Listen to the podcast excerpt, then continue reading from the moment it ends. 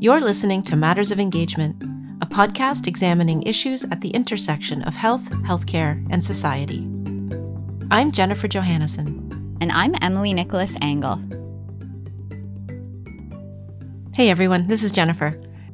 On September 22nd of this year, the Public Engagement in Health Policy Project team at McMaster University hosted a one-day conference called Reimagining Public Engagement in a Changing World. Emily and I had the pleasure of attending, and a real highlight of the conference was the keynote delivered by Dr. Jamila Michener. She's an associate professor of government and public policy at Cornell University.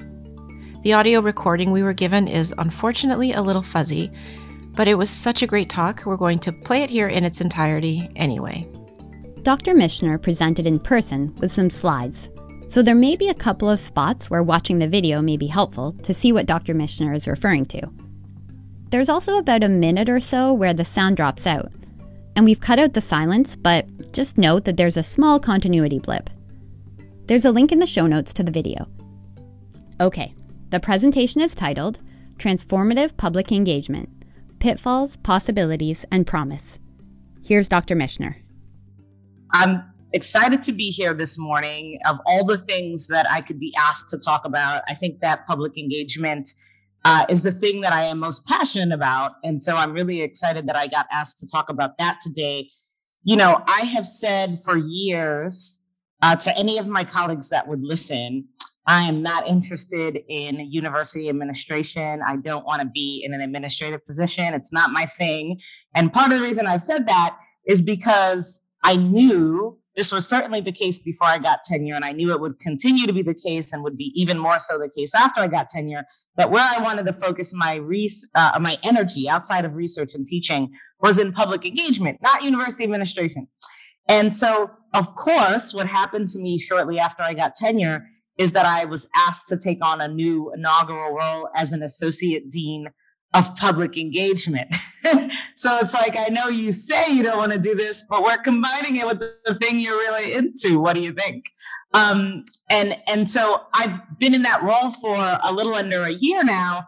And the upside is that it makes my job thinking about how we can, in a university context, as scholars, engage through our research, through our teaching at times, and through our own sort of other activities. And so I've been spending a lot of time thinking about this, and I've been trying at Cornell to build infrastructure to make it possible for folks to do it. And one of the things that always is on my mind is thinking about what it means to ethically engage and to engage for the right reasons and in the right ways.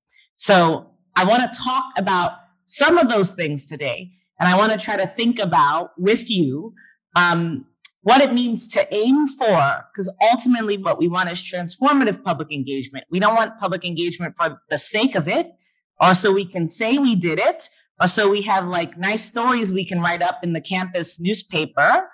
We don't even want it so that people are impressed with the university, or so that donors are excited and want to give more money. It's not bad if those things happen. But those things aren't the point. The point is to change the world. And it's interesting, sometimes I say that and I can feel my colleagues cringe, because deep in our hearts, we don't actually believe that that's what we can do here in institutions like this. But that's the point. That's why we're engaging. And how do we make possible that transformative public engagement in the context of a variety of pitfalls? Because there's promise there, but there's also peril, right? And I want to sort of talk through with you all, consider this me thinking out loud, how I've navigated and how I still struggle with some of those pitfalls and perils, but also I struggle to see the promise of public engagement manifest. And you'll see that the slides are essentially just pictures so that you have things to distract you from looking at me. I want to actually start with myself, because one of the cases that I will make to you is that we have to recognize where we are positioned in the process of public engagement. As researchers and as people who work in institutions like this in the university context, who want to engage the public, whatever that means to us and in our context, and also want to engage with government policymakers, with community. We have to first understand ourselves, think about and acknowledge our own positioning, and understand what that might mean for our engagement, how it might affect the way we understand engagement, how it might affect who comes to mind when we think about who ought to be engaged, whose voices ought to be included. We all have things that we're attuned to because of our experiences and our positions in the world. And we all have things that are obscure to us for those same reasons. And interrogating that, being clear on that from the beginning, is an important first step in what I think of as ethical and transformative public engagement. So I thought it was important to model that by starting the talk by giving you a sense of who I am, right? It's probably not totally astonishing for me to say to you that I identify as a Black woman, because that's what it probably looks like from the audience, right? But it's worth noting explicitly because it's part of how I understand who I am. And it shapes how I understand not only my place in the world, but the work that I want to do in the world, right? It matters that I grew up in New York City, in Brooklyn. This is the neighborhood. This is describing the neighborhood in Brooklyn that I lived in the 1980s, in 1989, when I lived there, right? It was one of the most dangerous neighborhoods in New York City. The New York Post, which is admittedly hyperbolic, but in this case wasn't being, called it the killing ground because there was a murder there every 63 hours. And several of those murders happened the last year that I lived in that neighborhood. I remember I was in third grade. I flunked out pretty much of third grade for reasons that perhaps are clear. There was a lot going on. And one of the people murdered was an 8-year-old boy, just like me, just a few blocks away from where I lived. I knew him. I remember going to his funeral. And what growing up as a young girl, racialized as Black, with immigrant parents in low income and working class communities in Brooklyn and Queens that were high crime, violent, and challenging places to live. What it did for me was it raised questions. I always wondered, why is it like this here? I would watch shows on TV and think it doesn't seem like everyone else is living the way we're living. I would go to other places and visit. I had an aunt who moved to New Jersey and lived in like suburban New Jersey. And the first time I went to her house, I was just floored. But this is how other people live. Why do we live like this? Is there something wrong with us or is there something else going on? My mom even had a letter that I wrote to the mayor of New York City, David Dinkins, the first Black mayor of New York City, when I was in grade, the same year that I lived in that neighborhood, talking about drugs in my neighborhood and offering and asking how I could help change it. So my context, the context that I grew up in, sensitized me towards looking around me and thinking about change. It also sensitized me towards folks who are on the margins, who are vulnerable, who are suffering, in particular, low-income Black communities. And I've always had a sense that things didn't have to be the way they were and that it was possible for them to be different. When I got to college, I read a lot of James Baldwin and how public policy shapes and structures the power that they have in the world, but also how they can exercise power, their own power, to change the conditions that they're living with. So that's a bit about me and how I orient myself. Here's some examples of my work, and I show this to you just to show you that I'm pretty singularly obsessed, right, with a core set of questions that have to do with power, especially for folks at the margins. And I think about this in terms of politics and democracy. I'm a political scientist by training. Along the way, in doing this work, I've realized that it lends itself to working with many people outside of academia. You know, this isn't something that I was ever encouraged to do or told to do. It's only mildly incentivized, at least at Cornell, somewhat incentivized, but it's not a huge part of what's going to get you tenure or advance your career. It's sort of an optional thing that's like, oh, that's nice. But at some point I realized, given the kind of research I'm doing, I don't just want it sitting in journals or sitting on the shelf. I want it out there in the world, potentially helping to make change. And at first I thought about that through what I would call a narrow dissemination model. I produce the research and then I disseminate it out there to all of the people who I can inform, who can gain a knowledge through my research, and they will take it and go do something magical with it. Who knows what? But my job is to disseminate it, to get it out there. And so early on, I mostly focused on media, right? Writing op-eds in various newspaper journals and blogs and such. And that was it's fine to do. And it was also in my comfort zone because I know how to write, especially how to write about my research. But early on, when I wrote my book, which was about a large public health insurance in the US context called Medicaid, that is for largely low-income Americans and disproportionately serves Black, Latinx, and Indigenous Americans. When I wrote that book, I wrote a couple of op-eds in newspapers thinking I'm going to disseminate knowledge about this work in the Washington Post, New York Times. And advocacy organizations started to reach out to me and say, oh, well, we're going to read your book and read your work, but we want to know how we can use this to build power among Medicaid beneficiaries, the people that you're writing with, the people that feature so centrally in your book. And I was like, wow, these folks actually want to talk to me. They want to work with me.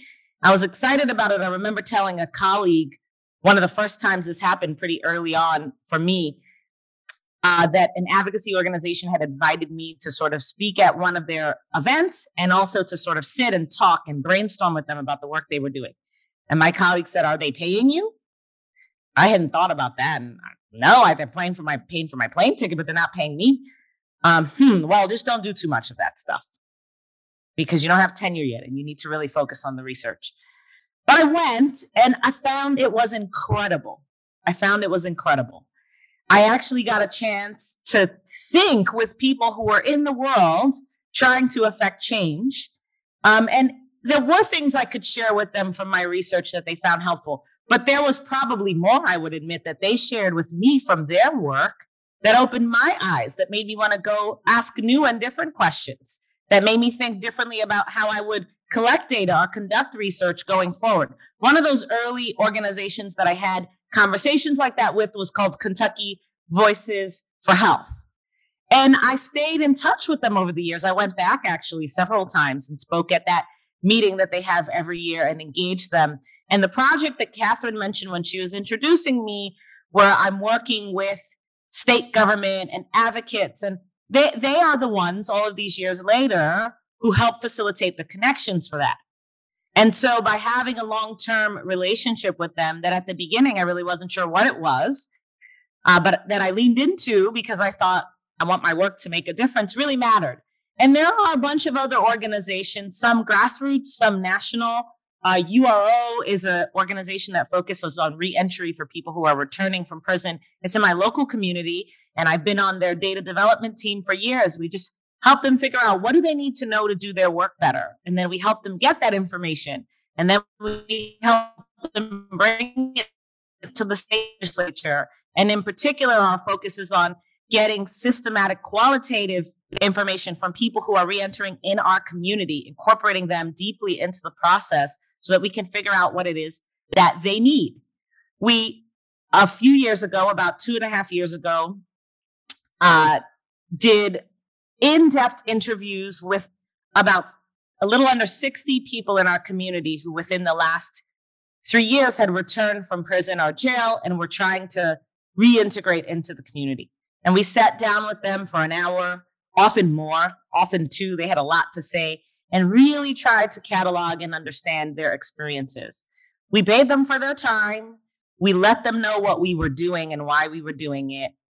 And we offered them any resources and services we could about needs that came up in the course of our conversation. We gave them all the space we could possibly give them. We didn't ask a bunch of super constrained questions. We left space open for them to truly tell us about their experiences. And many of us who had been engaging in those interviews had already been involved in the community. And so people recognized and trusted and knew us. And we got so much critical information. We took that information and I worked with URO, and we've been writing a series of reports to highlight the primary challenges that people reentering from prison or jail are facing in our community. And what we found was that housing was one of the main things that people were struggling with. Landlords run background checks, and it turns out that if you have a criminal record, they don't want to give you housing. And folks just end up in impossible situations, either on the street or living in places that are unsafe, living in places that if they have, for example, substance use disorders, are going to put them in compromising positions where they could potentially relapse. And these create conditions for recidivism, where you end up back in prison or jail. And we thought this is emerged as the number one issue. We really need to address it. And we worked with the folks who were experiencing this, who identified this issue for us, with the community organization that that organized and mobilized and advocated on their behalf with URO, and with our local legislature. We pulled in some other organizations in the community that don't normally do this work, but that do work around housing. And some of my students who had engaged in this and had actually helped with the interviews and helped with analyzing the interview data and helped with producing the reports. Together, we presented to our local county legislature, and we made a case for building housing specifically to meet the needs of this population. To my, I'll be frank, astonishment, our county was responsive to this. And just last year, Sunflower Houses opened, which is a housing complex where in the community I live in that is specifically meant to provide a space for people who are returning from jail and prison, a space that is safe, a space that is supportive, a space that supports their healing and well-being, and a space that they themselves can play a role in constructing and reconstructing dynamically so that it can meet their needs. And my students who were involved in this were like, we can't believe this actually happened. We can't believe what started 2.5, 3 years ago as what felt like a research project where we're interviewing people actually contributed to what feels like change in the world. Now, Cornell loved this because there was a big article in the paper about it. And it's like, look at all the good work that the institution does. That doesn't, sorry for anybody at Cornell who doesn't like me to say this, matter to me. It's great, right? But what matters is that people have opportunities to live with dignity that they didn't have before. But this project took years, and there were many times, to be honest, that I regretted taking it on, because it started off as something that was sort of a class.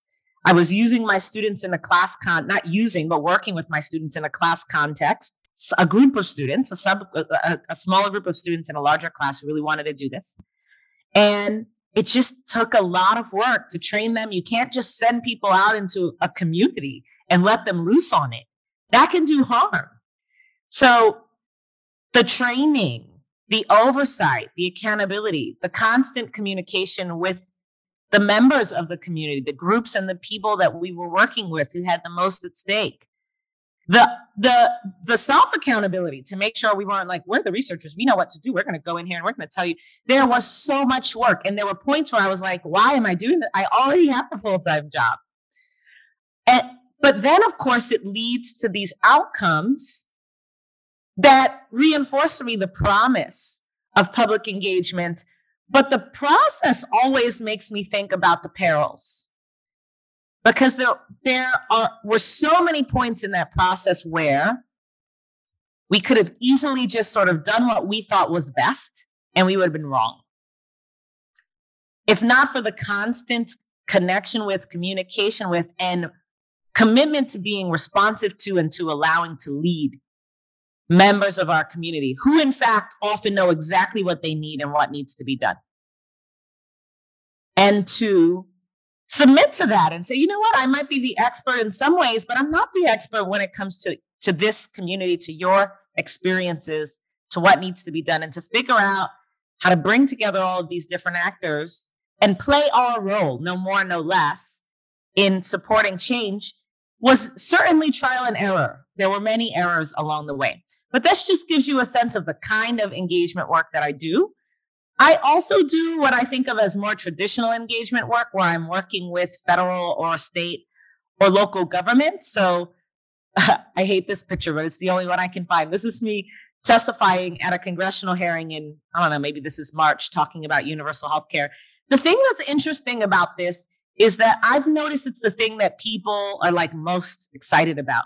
Like, I did this because they asked me to, but it was such a big deal to so many people at the time. And to be frank, it's not to say that it didn't matter. To be frank, I thought all this stuff that I'm doing in the community on a day-to-day basis, much of it which nobody knows about or pays attention to, is so much more important to me than the congressional testimony. I mean, I'll do that too, right? But, and I'm grateful for the opportunities I've had to work with state governments, to work with folks in Congress. And when those opportunities emerge, if they make sense, I will take advantage of them, right? So public engagement is more than one thing, and we have to engage a wide set of actors. And we have to think strategically about which actors to engage under what conditions. But I will say I often push back against what I find is a sort of almost instinctive response for people to be really drawn to and impressed by and attentive to engagement that involves policy elites, people in high up in legislatures or in government or what have you. That can be our model for what we really think will create change. And we can tend to pay less attention to engagement that's really nitty-gritty on the ground in people's lives and in communities. I try to cover both ends of that, and there's lots in the middle. But clearly, it's a lot, right? It's a lot. So I wanted to think through a few things with you all here for the remaining minutes I have. What is the point of all of this? Is it to make me feel good? Like I'm accomplishing something. I mean, that's one thing that can emerge from it. Although, as I've already admitted, I don't always feel good. Often I'm like, why am I doing all of this? I could just be showing up at work, teaching my students, doing some research, and going home like everybody else does. Instead of answering emails on the weekend, testifying at hearings, I'm texting with with the folks in my community I work. I don't know how many people have my cell phone number. It's like wild. And there are many times when actually it does not make me feel good. And like, I'm constantly questioning, I'm so tired. Why am I doing this? It's good for my quality of life. And so what is the point? What is the point? I thought it was important to explicitly state for me, this is different for each of us, but I think this is a question we all have to ask. What are the values underlying our public engagement work? Mindless public engagement for the sake of it, or because we got some resources that allow us to do it, or because an opportunity popped up, so we may as well, without a real commitment to a set of principles that motivate and ultimately motivate that public engagement and ultimately act as criteria by which we can judge ourselves and hold ourselves accountable and by which other people can do the same. That is necessary for at least consistent engagement, right? If you're doing a one-off thing, because you did this project and you had an opportunity and you're just doing it and you don't plan on doing this again. You don't plan on doing it consistently. You don't plan on building long-term relationships with your partners in government or in community. Then maybe values aren't so important. But long-term systematic engagement requires a basis and a set of values. And for me, three core values are equity, dignity, and democracy. Maybe democracy, I'm a political scientist, but I also think it's genuinely important in the context of at least putatively democratic societies. Part of what motivates my engagement or my commitment to public engagement is the notion that everyone ought to have a voice, and not just in the minimalist sense that one person, one vote, you get to vote in an election, but in the maximalist sense. There are processes that are determining who gets what, that are structuring the shape of communities, that are shaping outcomes in people's lives. And as many people as possible ought to be able to influence those processes. I think that is a democratic ideal. And especially the people who are most profoundly affected by them. Democracy means those folks should have a voice. And public engagement is a way to make that happen, right? Dignity is important as well. It means that we can't just try to give a voice to the voiceless, and that is not a phrase I subscribe to. Why are they voiceless? Let's focus on that. Let's get that changed, as opposed to giving them a voice through us, through our voice, right? So I think that the idea of giving a voice to the voiceless is wrongheaded. But we can decide that we care about voice, that we want to incorporate, center people's voices, especially people that have the most at stake. And if we're not attentive to the importance of their dignity, we can do it in ways that are extractive, in ways that are exploitative, in ways that are tokenistic. Oh, yep, come show up, sit here. Voice, we got it. Someone with lived experiences in the room, check. We haven't thought about how they show up in the room. We haven't thought about how we make space for them. We haven't thought about their own experiences with indignities, often for many people, especially people at the economic and racial margins, those experiences are constant. We haven't thought about how we have to change our ways of being and acting to accommodate the dignity of the very people that we want to engage with. Not just accommodate, but prioritize, center. And then, of course, equity. So public engagement doesn't have to be equity enhancing. It does not have to. I can engage economic elites and leaders whose goals don't have anything to do with equity or democracy or dignity. And I can say, look, engagement, I worked with these policy leaders and we worked together and here was the outcome that came from that. Well, who benefits? That's what the equity question is about. And not just on the surface and not just in terms of our intentions, but in reality, who benefits? Do we even know? Have we even measured it? Have we thought from the beginning about how our processes will lead to outcomes that benefit some more than others? And sometimes we want some to benefit more than others, right? I mean, equity is not treating everyone the same. It's treating people as appropriate given their positions and their structural positions and context. But what we don't want to do is perpetuate inequities and imbalances that are unfair. And that can very easily happen, even through the sort of good intentions of folks who want to engage publicly. So I think of these as core values. But of course, there's what I want, equity, dignity, democracy. That's what I want public engagement to take us towards. Those are the values that motivate my focus on public engagement. But there's a gap between that and reality. This is the reality gap. There's what I think I want and what I want to do and what my intentions are. To be clear, we're not always even sure about that. There are plenty of folks that come to me and they're like, I want to do this public engagement thing. What do you think? And I say, well, why do you want to do it? And it's crickets. You have no idea why you want to do it. You just thought it would be a good idea. Seems cool. Maybe it'll get you some attention. It'll make you feel, who knows? You have no idea. So often I'm like, well, back to the drawing board. First, figure out why you're doing this. Then come back to me before we talk about what to do. So it's not to say even that this desire piece is always clear. We don't always know what we want and why we want it from public engagement. But let's assume if you're in this room, it's the choir and you're here because you do know what you want and why you want it, right? And now this is what we have to contend with, the reality gap, the distance between what it is we want, our ideals, our norms, our values, and what it is that happens. And that's the part of this I've struggled with the most. So I want to talk about just a few reasons for this reality gap. One is when we neglect power, the role of power and the dynamics of power. The other is when our motives and our incentives are misaligned. A third is when we either lack real investment or our investment is misdirected. It's going in the wrong directions towards the wrong people and places. And finally, when we have a myopic vision.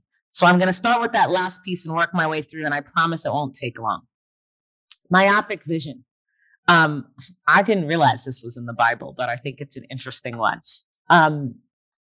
It's really important to have a vision that is capacious when it comes to public engagement. In part, what that means is when we think about who we're going to engage, what counts as engagement, what it looks like,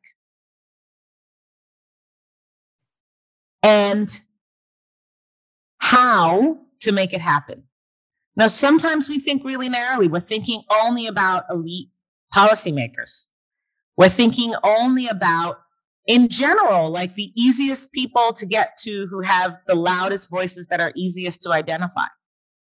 To really get deep into communities, especially communities that have otherwise been oppressed, is quite challenging. There may be language barriers. There may be quote unquote cultural barriers. And certainly there are all manner of biases that we may not even know that we have. Right? I see this all the time, especially when I'm working closely with communities. And it is so interesting that whomever in a particular community, so I found this, I do a lot of work with people who are incarcerated. And someone who's incarcerated and who went to college in prison, I have actually an amazing student.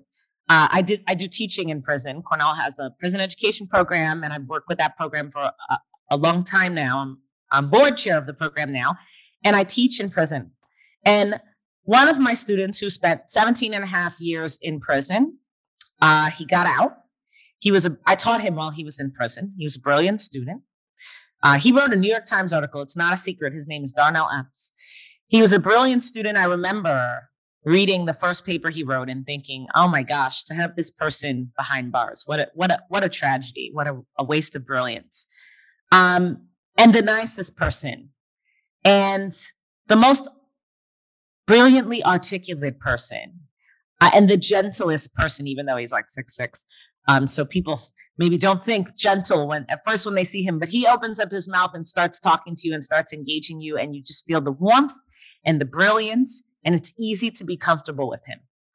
And eventually he was released. He actually came to Cornell after his release to continue his studies because he'd already been taking Cornell classes while he was incarcerated. He was able to get into Cornell. I was his advisor. He got his degree from Cornell. He's now in his second year at Yale Law School. And we're great friends. He's somebody who I cherish. But when folks want the voice of an incarcerated person, they love Darnell. He is so palatable, especially now that he has a Cornell degree and he is at Yale Law School and he is published in the New York Times. And it's not to say that his voice doesn't matter, because indeed, the circumstances he grew up in and that led him to prison are very different than where he is now, and we ought to hear his voice. But the tendency to turn to the person who is closest to you in some way, has some set of traits that are familiar or comfortable to you, and for that person to be a spokesperson who represents the whole.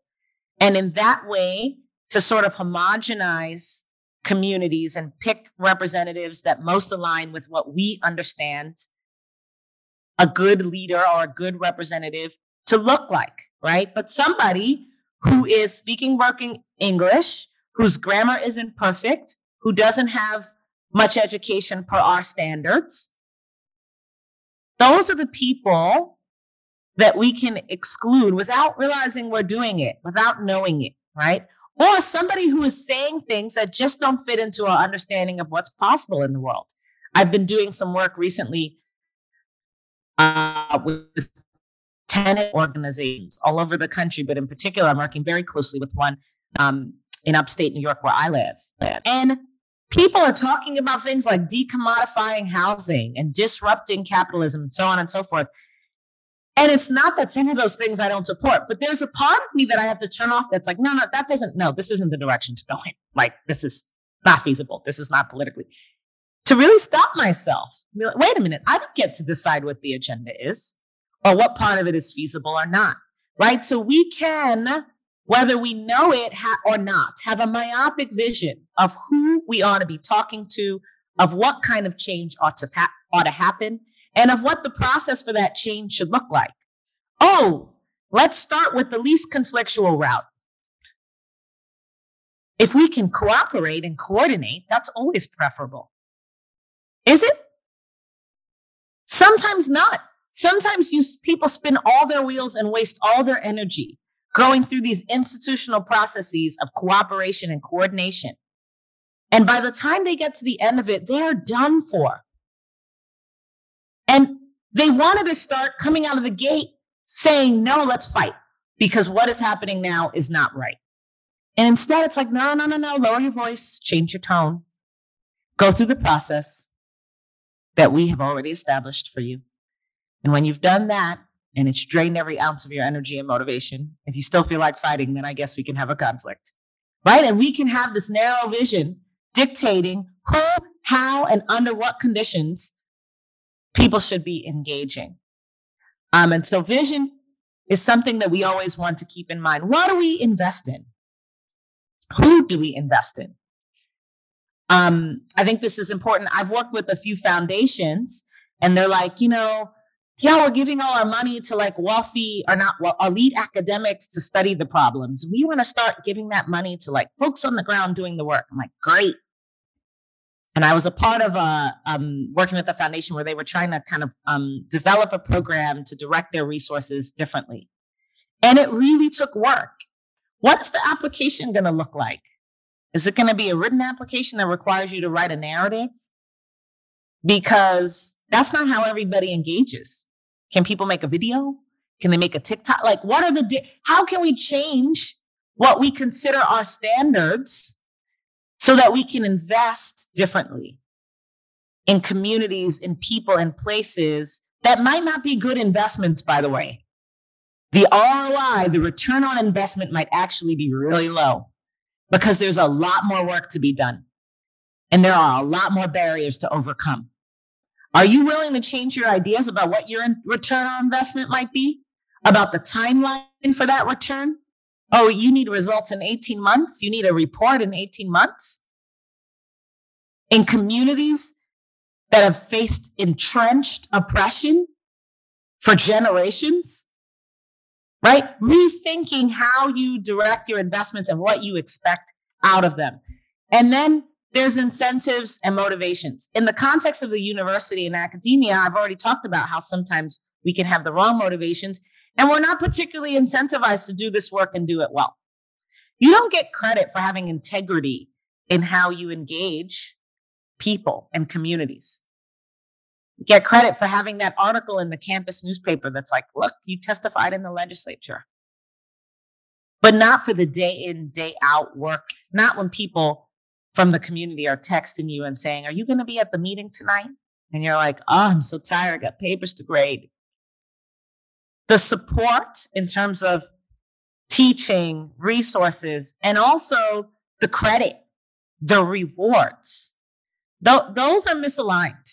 Part of what I've been working at my own university to do is to have us think differently about how public engagement factors into the tenure process. Because right now, many people think of it as something you do after tenure because you just can't afford to do it before. And in fact, I had a colleague that said, all the stuff you're doing in prison, I mean, be careful that you don't put too much time into it and end up not getting tenure.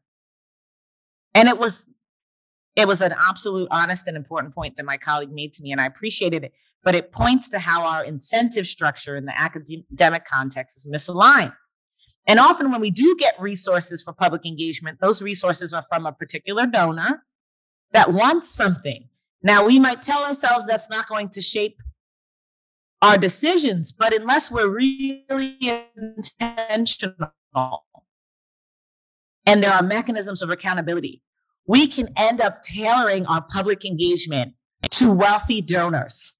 That's crazy. Those are not the people this is for. They may be the people paying for it, and I'm happy to take their money, but it's not for them. And when I talk to donors, my university is strategic about how often they let this happen, and for good reason, I will tell them, I'll take your money, but it's not for you. So you will not get to dictate what happens. The people this is for will, right? And then finally, there's power. And this is a good note for us to wrap on. Power matters. Voice without power is tokenism. And sometimes we want the voices. We want the voices. We're like, yes, let's bring people to the table with lived experience. Let's bring people from the community. Where are they sitting at the table? Who else is at the table? What are the rules structuring who gets to have a say and influence at the table? Are they just at the table and they look good sitting there? But there's no real path between sitting at that table and influencing the process. And often we don't do that intentionally, but we only take the first step of getting people to the table. And we don't think once they get there, how are they going to affect any change, given the structure of our institutions? We just expect them to slate into what's already been happening without actually changing it. That is voice without power. And it may matter for us, but it will not matter for the people who we believe we're giving that voice to. And voice isn't even something we should be able to give. It's just why I don't say empowering, as though I have the power and I'm giving it to you, so I'm empowering you. No, building power. Power already exists in even the most marginalized communities. But there are barriers to it being executed or exercised effectively. And we can help remove those barriers to sort of build that power, but we don't give anybody power. That's not the kind of thing power is. But when we neglect power dynamics, our own power, I feel comfortable getting up in front of this room and speaking and saying things to you all that maybe some of you don't like. Maybe some of you are uncomfortable. What are you going to do to me? I have tenure. I have a job. I'm fine. Not everybody would. Not everybody should. And how are we going to create flexible, adaptable, enough institutions that there are real mechanisms for people to influence the processes, even people who don't have the benefits and advantages of structural positioning that we have? I think that's really very important. So I want to end here just by saying, you know, people say, well, okay, what do we do with all this? It's a lot. Yeah, it is a lot. And there are no easy answers that I'm going to wrap you up with. Like, here are the top 2 things you can go home and do, and everything will be okay. That's not the kind of work this is, you know? But I do think we can interrogate our assumptions, practices, and processes. And part of what I've tried to do for you all today is surface the things I'm constantly interrogating in hopes that I'll inspire you, to the extent that you're not already, and I trust that many of you are, to interrogate those things yourself. Decenter, first of all, often ourselves. Decenter the folks who are powerful, who advantage, who are the norm. Decenter those folks. Who's always talking the most in the room? Whose suggestions carry through and actually lead to change? Whose ideas do we take seriously? Often we need to be decentering those people, figuring out who we can center instead, and transforming our vision if we want to change our impact. Thinking broadly, widely, more capaciously about who should be involved, what we should be doing, and how we should be doing it. And many of us in university context, we have expertise. We've been studying things for a long time. We understand a lot. We may understand how institutions work. And that is all important. We can bring that knowledge to the table. But we should also bring a humility to the table that recognizes that there's more we don't know than we do. And that there are people who look very different from us, who are positioned very differently, who know a lot, and that we need to benefit from that knowledge. And so sometimes that means stepping back, stepping to the side. Often that's what it means. And changing our vision. Fundamentally changing what, being willing to change what it is we think we're up to. When I started the project that, I didn't start it. I worked with a group of people and we sort of did this, we did this together. But the project that ultimately led to the Sunflower Houses in my community being built, I did not start that with an emphasis on housing. I study social policy, health policy, and other social policies. And I wanted to understand how people who were returning from prison or jail were having a hard time accessing policy benefits. And that is really what I thought we were going to be getting out of these interviews and what I was looking for. But people were talking about that, and we'll get to, we have a series of things we're working on, and that's on the list. But we decided to start with housing because people would say, housing is the number one problem. Housing is the number one problem. Got to do something about housing. And we're interviewing people who don't have anywhere to go after that interview. And so I had to change what I thought mattered. It wasn't the thing I studied. It was something else. Just being willing to recalibrate our vision so that we can have a greater impact. And I know that this raises more questions probably than it answers for you. And it's frustrating to hear about all of these challenges, all the ways it's hard. But that's the work. That's the work. It's what we have to commit to. And it's what I'm excited to be engaged in with you all. So I will end there. Thank you for listening as long as you have. Matters of Engagement is written and produced by Jennifer Johannesson and Emily Nicholas Angle. If you have feedback, ideas, or just want to say hello, please get in touch through our website at mattersofengagement.com. This series is supported by the Public Engagement in Health Policy Project, which promotes research, critical reflection, and dialogue about engagement issues that have a health and health policy focus. Learn more about this Future of Canada project at engagementinhealthpolicy.ca.